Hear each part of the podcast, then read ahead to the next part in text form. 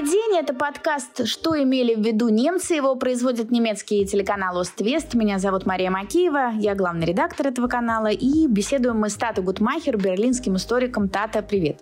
Здравствуй, Маша. Здравствуйте все, кто нас слушает. Сегодня мы поговорим так в легкую о национальном позоре Потому что, похоже, ну нельзя иначе просто назвать то, что происходит в Германии с кампанией вакцинации. Сначала вакцину, свою же немецкую, ну, по крайней мере, наполовину, не кололи, потому что ждали ее одобрения для всего ЕС. Потом стали колоть, но, оказывается, закупили недостаточно, но сказали, погодите, сейчас все будет. А потом выяснилось, что ничего не будет, по крайней мере, для тех, кто моложе 65 лет. Уже в середине февраля в Берлине просто кончился для этой группы людей значительный BioNTech Pfizer. Обещают колоть AstraZeneca. И просто непонятно, что вообще, чем это вообще все кончится. И как же это еще Тата назвать, как не национальный позор? Кто бы от немцев аккуратных такое ожидал вообще? Э, Маша, лихо ты с немцами, конечно. Я попробую все-таки защитить, встать на немецкую сторону.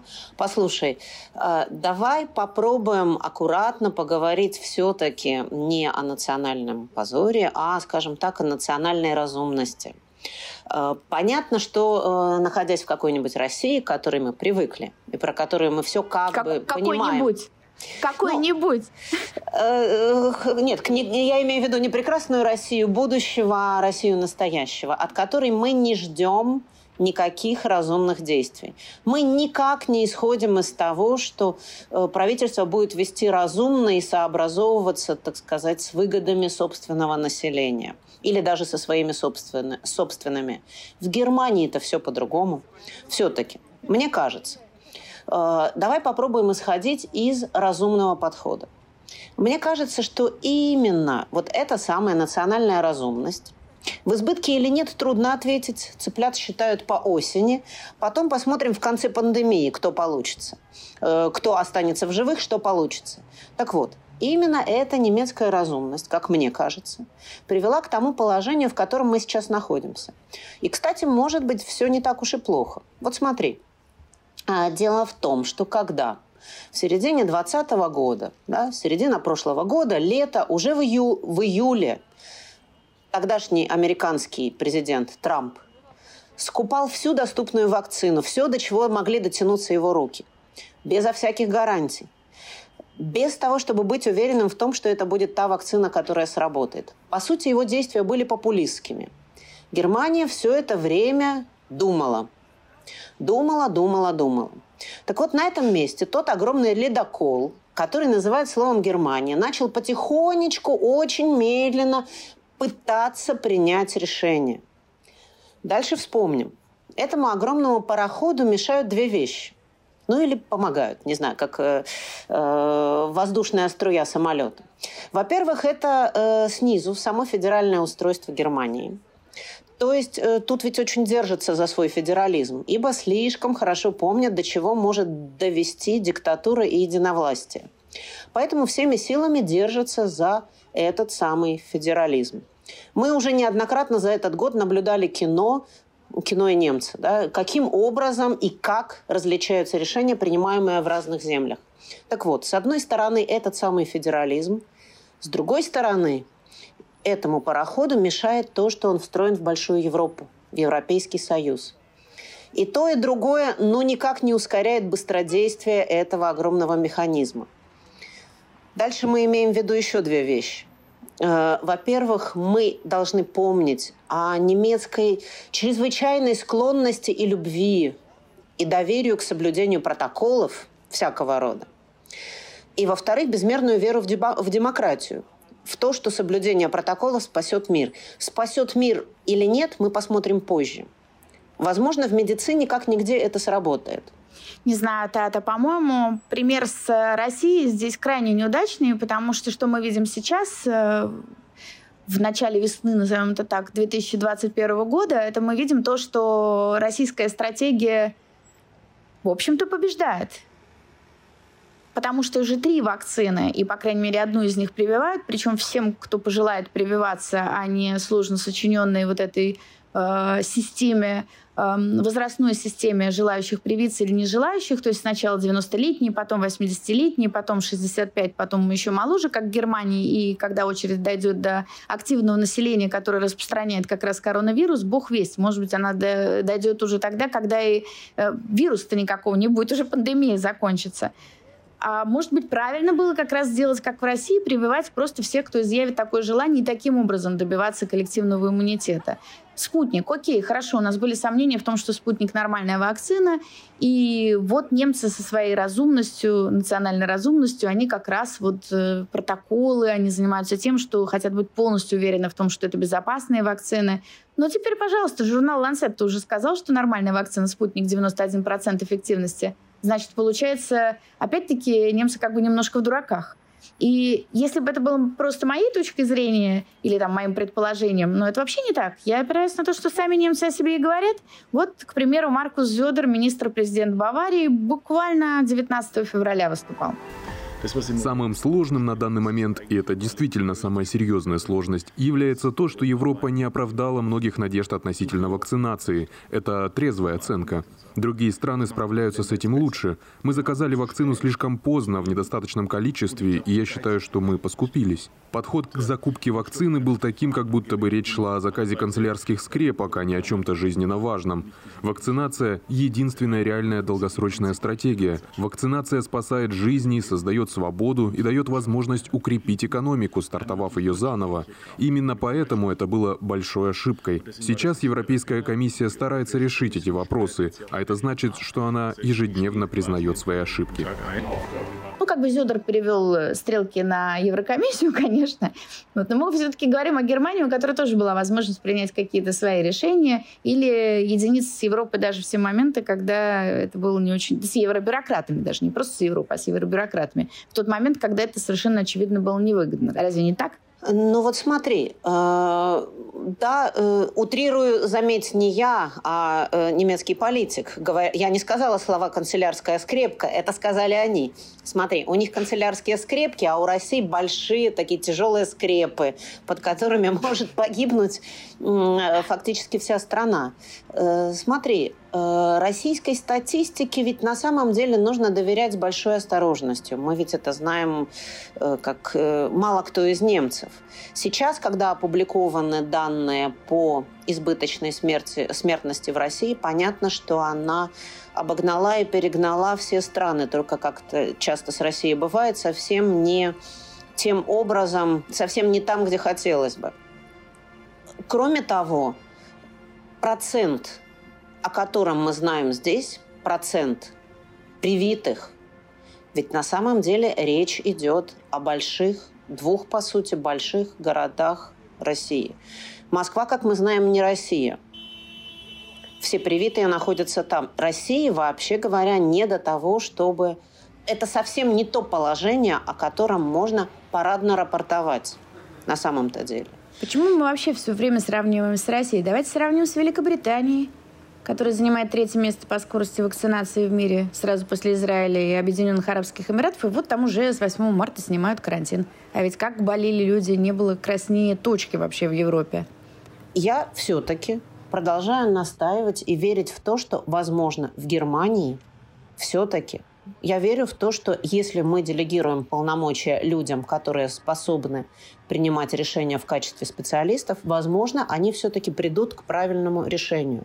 Хотя про любовь к протоколам. Вот давай попробуем с тобой поговорить просто о том, что собой представляет немецкая медицина, даже вне всякого вируса, о том, что было раньше.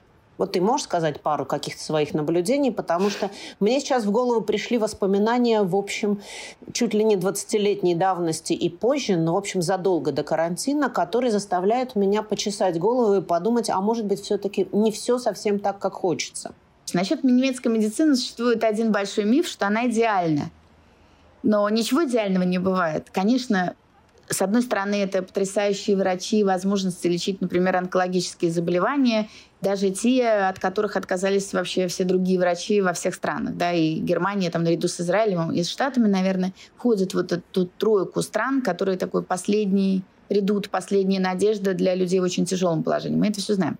Но что касается простых болезней, которые вроде как и не очень сложно лечить, и на родине было просто попасть к врачу, который быстро тебе что-то прописывал, и оно помогало, то здесь это превращается в целый квест. Я когда приехала, только я прожалась вот этим рассказом, мне казалось, это какая-то неспособность людей сделать простые вещи, но позвонить к врачу, записаться. Когда приходит человек с вытраченными глазами, э, говорит, что мне нужно сходить там, что у меня горло побаливает, так вот я записался только через три месяца. Я думаю, ну что, совсем что ли?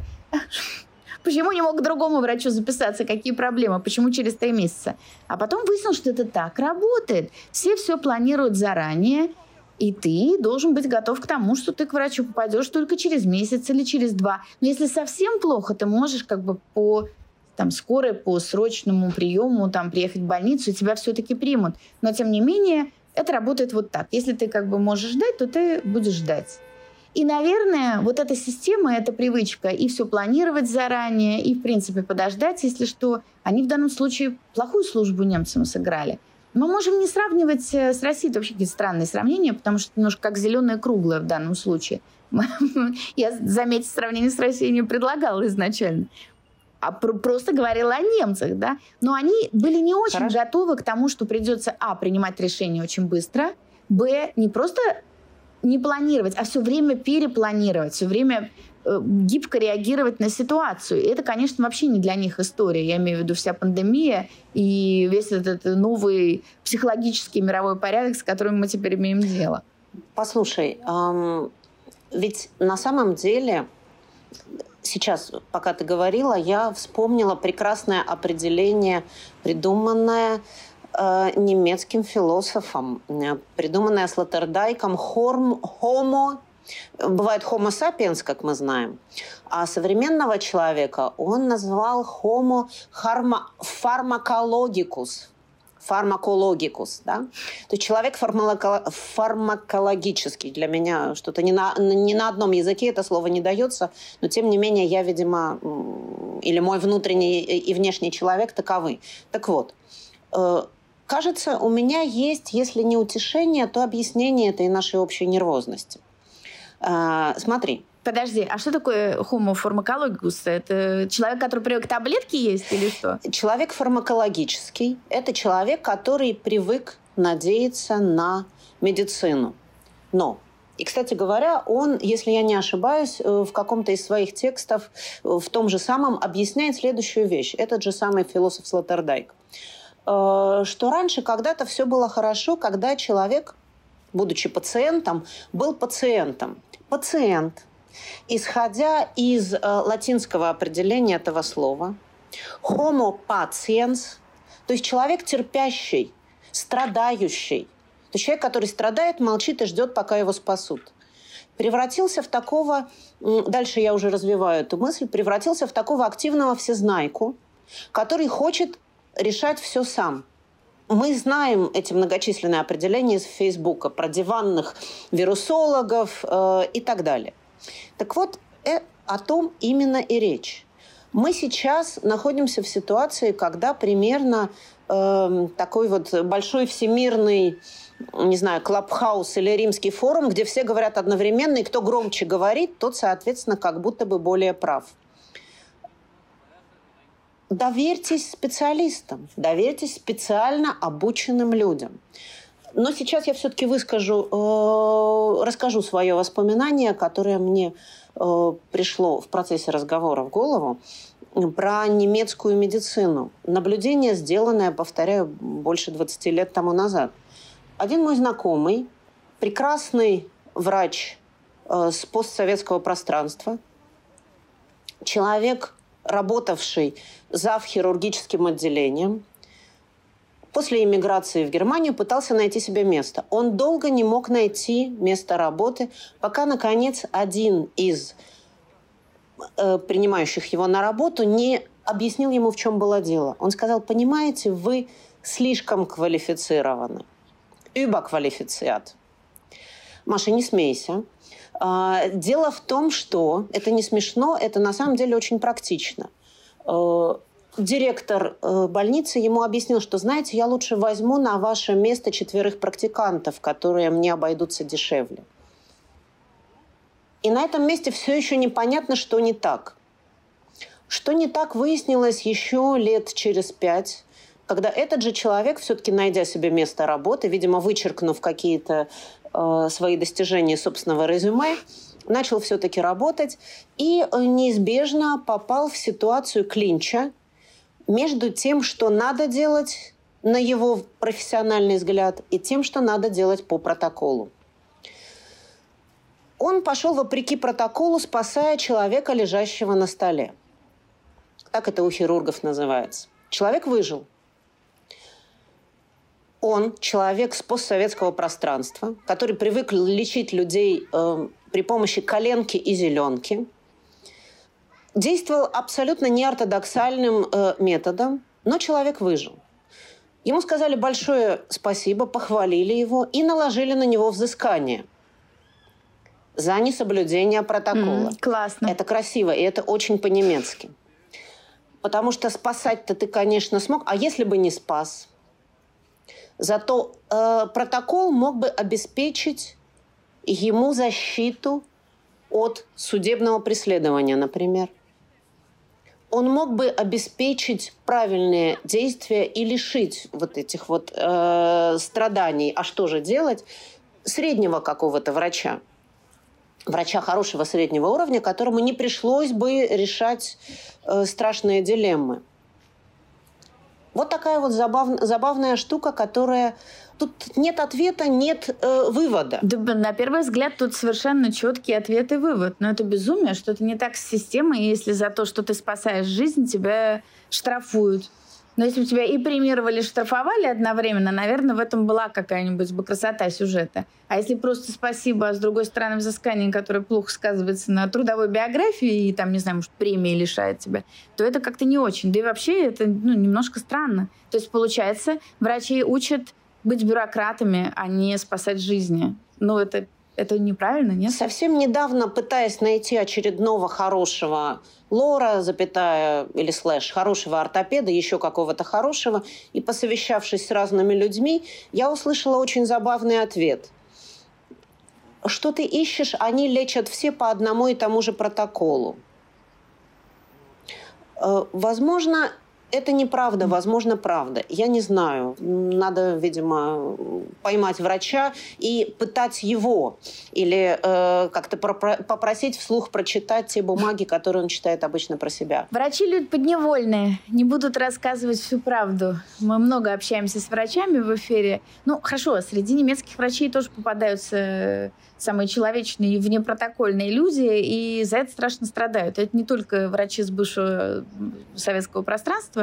Вот, например, знаменитая на всю Германию за ее пределами история про врача из Гамбурга, который остатками вакцины которые на следующий день должны были уже испортиться. Там в одной ампуле не 5 доз, а там 5 с небольшим. В общем, 6. Угу. Потом уже немецкие власти сказали, что мы растянем это на 6. Окей, классно. Это отдельная тоже история, потому что BioNTech Pfizer сказал, здорово, значит, мы вам поставим на 20% ампул, ампул меньше, потому что выяснилось, что договор э, подразумевает не количество ампул, а количество доз. То есть Германия ничего не выиграла, когда обнаружила, когда медики обнаружили и медицинские чиновники, что, соответственно, там не 5, а практически 6 доз. Но в любом случае, на следующий день эти остатки бы испортились. И поэтому этот врач из Гамбурга уколол, собственно, жену, которая 63 года, то есть она преступно молода для того, чтобы получить эту вакцину там, в конце января, когда все это произошло.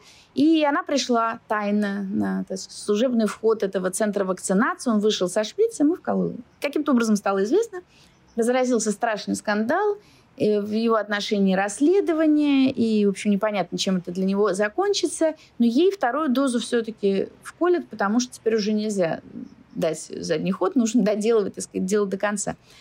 И вот что, как относиться к этому врачу? Его нужно как-то порицать? Ну, невозможно его порицать, он же очень по-человечески поступил. И эти бы остатки вакцины действительно пропали. Вот с точки зрения национальной разумности, Тата, вот скажи мне, Скажи мне, что тут вообще имели в виду? Нет, что они могут вообще иметь в виду? Послушай, я, э, во-первых, как э, историк и искусствовед, то есть человек, который любит э, Картинки, может быть, даже больше, чем разговоры и рассказы. Сейчас вот не соскакивай с тем. Я сразу себе очень хорошо представляю, что на самом деле вот истории наподобие этом, этой, которую ты мне сейчас рассказала, это будет такой набор анекдотов о внедрении вакцины, которые потом будут составлены в небольшую книжечку. Э, я так напомню, что, например, примерно похожим образом, возможно, как мне сейчас кажется, все больше и больше похожи. Э, эти две ситуации внедряли когда-то использование в пищу картофеля. Послушай, а, как известно, э, во Франции э, засаженная картошкой поля охранялись. Фридрих наш великий сказал только, пожалуйста, да, не бросай меня в терновый куст. То есть только, пожалуйста, не выкапывайте картофель, но не охраняйте его очень аккуратно было сказано солдатам. То есть ну, или история, по-моему, ты же мне ее рассказывала про картофель э, в Греции. Ну, это греческая про да, история, совершенно верно. Да, про Каподистрию. Так или иначе, эта легенда такая из блуждающих. То есть эту историю рассказывают и про французов, и про греков, и про немцев. То есть давайте запретим. Человек устроен так, что недоступность вакцины – в данном случае, а не картофеля, делает эту самую вакцину, безусловно, более привлекательной. Может быть, никакой конспирологии здесь нет, а дело вот в этом? Как ты думаешь? Ну, то, что ты сказал, не исключает конспирологию, потому что все эти истории про картофель – это история о пиар-компаниях, призванных повысить популярность картофеля в широких слоях населения. Потому что граждане не, желали не сажать картофель, не употреблять его в пищу. Поэтому пришлось сделать его дефицитом. То же самое, получается, выходит с вакцины. Пока мы с тобой тобой разговариваем, пришла новость буквально сейчас, что в эти минуты в кабинете мэра города Халли проходит обыск, его проводят прокуроры. Почему? Потому что мэр города Халли Бернт Вигант привил 10 членов городского совета и себя от коронавируса. И все они не входят в ту самую группу, которой положено по плану Меркель прививаться в феврале 2021 года. То есть там система такая. Если остаются вот эти дозы вакцины, которая на завтра испортится, то прививать надо не свою жену и не своих коллег непосредственных, уж точно не себя самого, а граждан из группы не то чтобы риска, но в том числе и риска, да, это полицейские, также это священнослужители – и только в последнюю очередь сотрудники администрации. То есть если остается немножко вакцины, проще что сделать? Позвонить полицию, сказать, вы можете нам прислать наряд, чтобы мы его укололи? И полицейские быстро приезжают и их укалывают. Так вот, мэр Халли утверждал, что ни полицейские, ни священнослужители не были доступны в тот вечер, поэтому он сделал прививки себе и, соответственно, 10 членам городского совета. Сначала просто обсуждали его поведение и ждали, когда же он идет в отставку, потому что это страшный позор вообще так поступать. А теперь дело дошло до прокуратуры и обысков. Уж не знаю, что они там собираются найти, свидетельство того, что он был помешан на вакцине или не знаю, что, что можно в такой ситуации вообще искать. Но это мы очень скоро узнаем. Но так или иначе, э, как бы, с чем мы тут имеем дело, как считаешь ты? Ну, тут такая вполне, по-моему, вне даже национальная история. Да нет, послушай, э, во-первых, нарушений я читала, по-моему, более чем в девяти землях уже произошло какое-то количество. То есть это не единичный случай. И это все о том же. Э, любопытный комментарий в сети по этому поводу. Ну, кроме тех комментариев, которых больше всего, и которые гласят, что долой мэра, который э, обманывает своих граждан и получает преимущество и пользуется своим служебным положением. Это понятно. Но сколько людей комментируют еще следующим образом, и не только просто люди, так называемые, но и журналисты, аккуратно начали говорить и следующую вещь. Послушайте, как вы просили, как вы все, вы, народ, просили в начале прививочной кампании сделать политиков шаг вперед и привиться на виду у всех, встать на пьедестал, как это сделал Нетаньяху, да? И привиться. И вот, наконец, и вот, наконец, один чувак сделал, так к нему прокуроры да. пришли. И вот, наконец, что же вы, что вы сделаете? Да?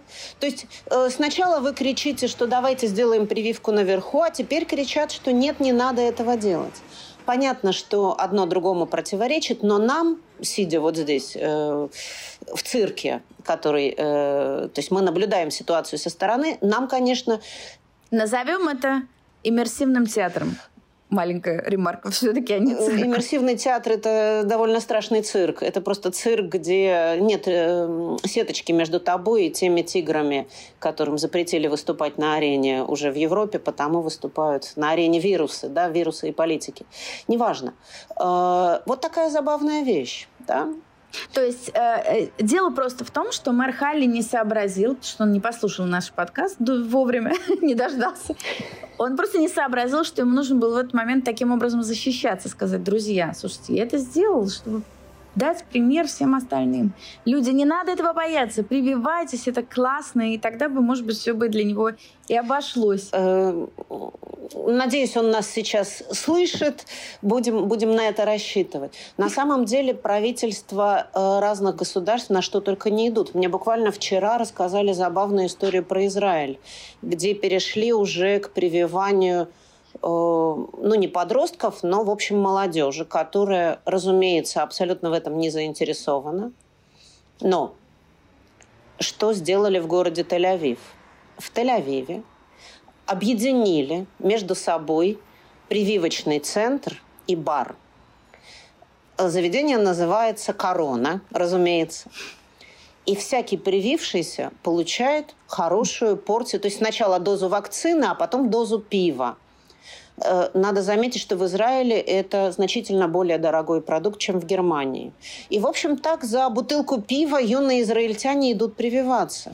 С Израилем и компанией вакцинации это очень долгий разговор, который мог бы начаться с того, что 21 февраля там ввели зеленые прививочные паспорта, которые позволяют тем, кто привился, и ходить в бары, и в рестораны, и путешествовать и так далее. И это отдельная большая история, э, которой был посвящен предыдущий выпуск нашего подкаста «Прививочные паспорта и как с ними вообще жить». Я думаю, что мы будем к этому еще возвращаться. А возвращаясь к протоколам, немецким протоколам о национальной разумности, все-таки все-таки разумность именно побеждает протокол. Вот что я хочу сказать. Вот что меня радует.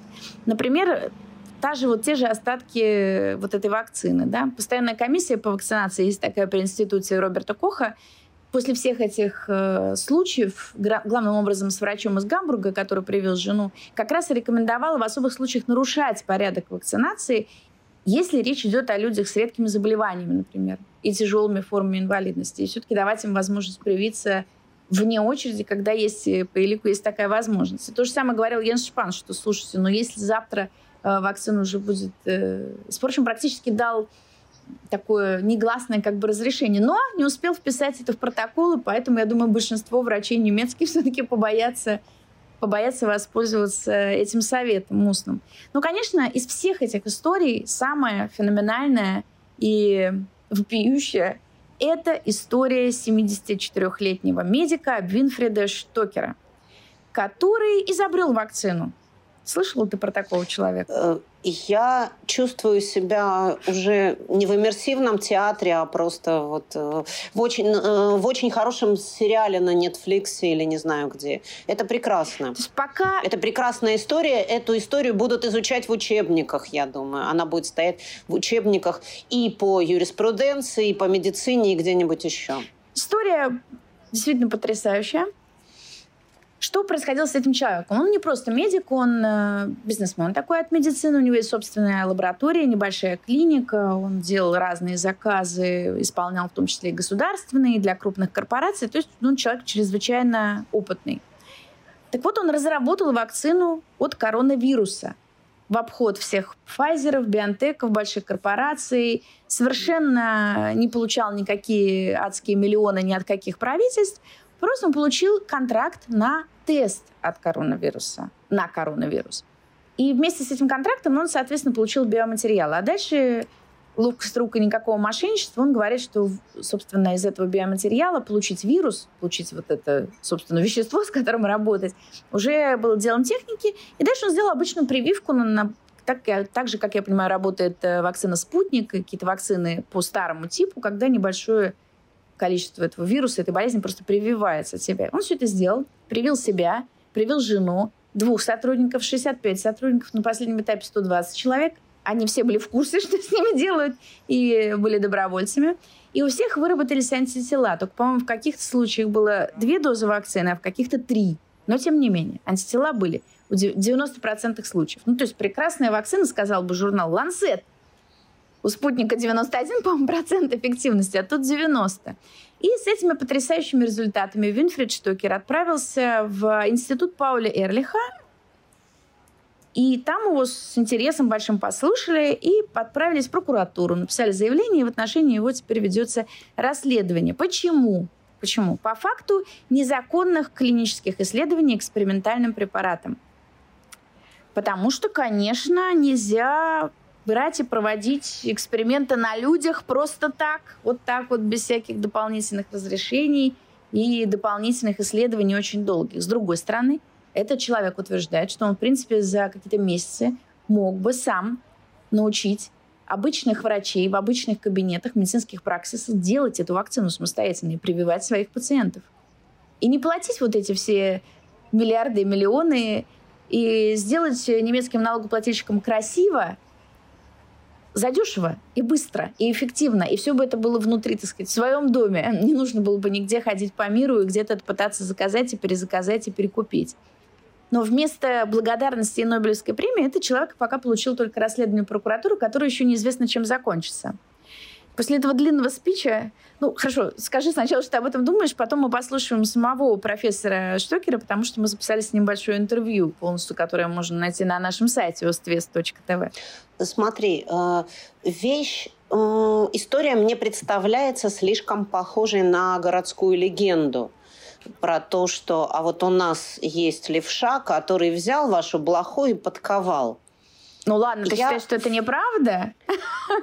Я всей своей душой и всем своим э, в ожидании вакцины напрягшимся телом желаю, чтобы это было правдой. Пусть это будет правдой. Я только напомню аккуратно, что на самом деле ситуация ведь не только в том, что кто-то кому-то нарочно вставляет в колеса палки или какие-то бюрократические бумажки. Ведь действительно вакцина требует подробного испытания. Я аккуратненько напомню, что Европа сейчас на такой успешный Израиль тоже сейчас смотрит еще и с точки зрения того, что у нас теперь есть вот такой вот полигон для испытания вакцины потому что все, что там происходит, очень хорошо документируется и изучается в Европе. Что нет ли здесь, вот в таком притормаживании, еще и желание спокойно посмотреть все-таки, а что будет, а как оно работает. Так, ну невозможно больше сидеть-то, нет? Вакцина – это все-таки какая-то относительная свобода хотя бы. Ты сама в силах вообще дальше сидеть? Ты так вот рассуждаешь, как будто можно в заперти просидеть 20 лет и смотреть, а как оно там во всем мире работает? Пока израильтяне эти 20 лет будут пить пиво и плавать в море, ты будешь в заперти сидеть и смотреть, как оно работает. Ты реально готова? Израильтяне не в состоянии были бы высидеть столько, сколько могут высидеть немцы. Я сейчас очень боюсь э, вслух говорить одну вещь, поскольку э, официальной статистики на эту тему не существует. Но боюсь, что многие из нас догадываются, какие именно слои населения в Германии болеют короной тяжело больше всего. То есть мне кажется, что очень просто для себя ответить на вопрос, кто это, более или менее обеспеченные люди. Люди, которые здесь давно живут, или люди, которые здесь живут недавно. Да, немцы могут дольше ждать, это чистая правда. Но, правда, я желаю также и этому доктору, пусть все окажется хорошо, пусть его вакцину пустят, пусть ее быстренько потестируют, быстренько, но как надо. И мы все встанем к нему в очередь. Ну, не знаю, вот, что касается того, какие слои населения больше болеют короной, мне кажется, это не научное было заявление. Никакой статистики на этот счет не существует, но и оно какое-то немножко как это, hostile, по-английски скажу, немножко враждебное к определенным группам населения, нет? Оно не враждебное, а очень сочувственное, потому что я знаю, что, например, э, мы, говорящие по-русски, нам это дается куда с большим трудом, чем людям, говорящим по-немецки. Вот и все. К сожалению, это отдельное это еще психологическое исследование, которое как раз Шарите проводит. Видимо, мы что-то узнаем через э, лет пять, когда они его хорошо и тщательно проведут и расскажут нам, что в мозгах у людей происходило. Что касается Винфреда Штокера, то он рассказал нам, рассказал Уствес, что он не думал, что так будет с ним, когда он придет в институт Пауля Эрлиха. Я, говорит, никогда и даже не думал, что они со мной так поступят. В этом направлении уже работают разные фирмы, и они тоже производят соответствующие вакцины. Я создал свою вакцину и провел первые тесты. И, конечно, я бы хотел получить более точные данные о том, насколько хороша эта вакцина и можно ли ею массово прививать людей. Для этого нужно написать заявление в институт Пауля Эрлиха, и этот ни на что не способный институт застопорил все.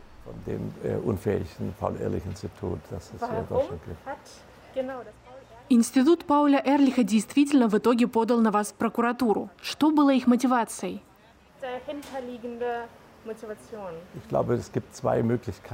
Я вижу две возможные причины. Первая, они чувствуют себя обманутыми, потому что я уже иммунизировал пятерых человек, свою собственную семью. Но это, скорее всего, маловероятно. Кто будет из-за этого поднимать бурю в стакане? Поэтому второй вариант. Институт Пауля Эрлиха хочет защитить другие фирмы, чтобы у них было уникальное право производить вакцины. Как вы оцениваете шанс на то, что расследование против вас закроют? Я читала, что прокуратура ранее была готова закрыть дело. Как сейчас все развивается и что вам грозит? Говорю с уверенностью, что со мной ничего не может произойти, потому что каждый судья сможет увидеть, что я предложил что-то хорошее, и каждый может понять, что подавать из-за этого заявления – это мелочное поведение, что это просто глупо. Когда вы сообщили о своем открытии Институту Пауля Эрлиха, вы ожидали подобной реакции? Нет, я думал, что в этом институте работают квалифицированные, разумные люди, а оказалось прямо наоборот. То есть заявление стало для вас неожиданностью? Для каждого, кто об этом слышал, оно стало неожиданностью. Все, кто об этом услышал, возмущены. И, по нашему мнению, тех, кто это сделал, надо уволить и взять на работу здравомыслящих сотрудников.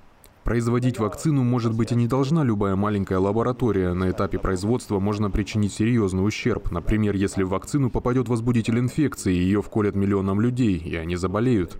Нужно соблюдать определенные меры осторожности при производстве вакцины, но после того, как она произведена, тогда работа, соответственно, и начинается.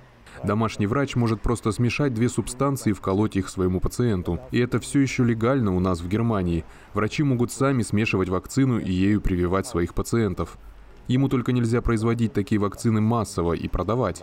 То есть прививать пациентов можно, а выводить вакцины на рынок нет. Дальше мой вопрос к тебе, Тата. Тебе все-таки не кажется, что эта история очень похожа на историю твоего знакомого врача, который спас человека, и его за это оштрафовали? Безусловно. Но ведь человека-то он спас, так что может, э, может быть спасет. Кстати говоря, мне это напоминает еще одну историю. Некоторое время мы уже обсуждали между собой, что, наверное, можно было бы значительно проще обойтись вот с этими самыми длинными палочками, которые мы все многократно уже получали в нос. Ведь можно было бы палочки раздать людям, чтобы они сами себя тестировали. И что? Ведь теперь эти палочки будут раздавать. Да, этот анализ не будет иметь какой-то верховной юридической силы, но тем не менее сейчас вот как раз обсуждается, что их будут выдавать в школах, Правда, учителя уже отказались э, этими самыми палочками тыкать в своих учеников. Но, тем не менее, оказалось, что какие-то вещи, например, тестирование, можно проводить значительно проще. И немцы к этому не прошло и года пришли. Возможно, и с вакциной окажется то же самое. Окажется, что можно проще. Как бы, как бы поздно не было, да, как бы окончательно не погубить экономику, а также мозги граждан, что там еще больше всего страдает в результате карантина. Ну хорошо, я предлагаю теперь рефрейминг, Тата, как нам советуют психологи. С каждой ситуацией должен быть рефрейминг. Давай расскажем по смешной истории, связанной с врачами и пандемией. У тебя есть такая история? Э, ты знаешь, э, у меня нет смешной истории, но э, я... А поучительная? Нет, нет, нет. У меня есть э, картинка. У меня есть картинка, которую я себе очень хорошо представляю. Э, вот как на э, надгробии Фридриха Великого в Сан-Суси можно увидеть клубни картофеля, так э, на надгробии э, нынешней нашей канцлерин, да удлинит э, Всевышний ее дни бесконечно, видимо, можно будет найти, ну не знаю, что-нибудь тоже такое прекрасное – и наверняка мы ее будем поминать, я правда в это верю. Я верю в то, что в этом есть глубокий смысл в том, что сейчас происходит. Да, пошло не так. Да, приходится пересматривать веками отработанные технологии. Но, наверное, это все будет не зря. Наверное, вот как привыкли есть картошку, так и э, начнем стремиться к прививкам. Прививки окажутся э, значительно проще и в производстве, и в употреблении и жизнь наладится в конце концов. Или если не наладится, то мы привыкнем, как уже привык это делать весь Восток, ходить в масках, э, разовьется своя индустрия модная, производство этих самых масок. Так, стоп. Вообще... Давай, давай первый вариант. Второй не нравится вообще. Первый вариант был намного лучше. Для рефрейминга он подходит лучше, во всяком случае. Будем надеяться на лучшее. Зачем надеяться на то, что мы привыкнем ходить масках э, до скончания веков. Тем более, что в тайне, по-моему, каждый из нас отвечает утвердительно на этот вопрос, что совсем от масок э, годами не удастся избавиться. Я расскажу реально смешную историю. Да. Реально смешную историю. Она произошла в мае 2020 года в Баварии. Участники этой истории не стали комментировать ее нам, потому что они просто не имеют права это делать э, ввиду своей профессии. Все эти люди врачи, они работают в одной большой клинике. Все они приехали с э, постсоветского пространства. И вот 9 мая вечером после смены пятеро врачей. Один из них был русский, один был украинец, еще один был грузин, четвертый был белорус. Они решили отметить 9 мая, выпить немножко. Но это был жесткий совершенно локдаун. В случае с Баварией там было запрещено собираться и вообще выпивать в компаниях. Тем более людям из разных домохозяйств. Тем более, что они еще и врачи. Они в больницу ходят и и так уязвимы к вирусу и, соответственно, общаются с пациентами. Короче, их застукали. Немецкая полиция, людей, которые отвечали 9 мая, врачи из э, разных бывших союзных республик, повязала и оштрафовала. И как-то там так мощно довольно. Ну, по-моему, участники получили что такое по 250 примерно евро штрафа, а тот, в доме которого это все происходило, больше, соответственно. Заплатили большие штрафы. Ну, это вот такая какая-то, назовем это иронией судьбы. Ну, вообще-то очень красиво, послушай. Э, я думаю, что люди уже сейчас привычно шутят на тему короны. Э, мне постоянно попадается где-то э, в соцсетях, например, под заголовок э, у кого-нибудь к собственному профилю, профайлу. Я про корона, да, то есть я за прививки. Или, например, не судите строго, я прошел прививку. Дальше мне хочется закончить чем-то вроде тоста. В общем, давайте думать о том, что совсем скоро все это перейдет в разряд шуток. Не судите строго, да, мы еще не прошли прививку. Или наоборот, мы прошли. Тата, спасибо. Берлинский историк Тата Гутмахер. Подкаст «Что имели в виду немцы?» канал «Уствест». Меня зовут Мария Макеева. Друзья, скоро встретимся снова и обязательно обсудим что-нибудь классное. Может быть, это будет очень позитивный разговор. Может быть, Тата, то светлое будущее, о котором ты говоришь, оно совсем на пороге. Как-то хочется весной особенно в это верить, не правда? Ура! Спасибо, Маша.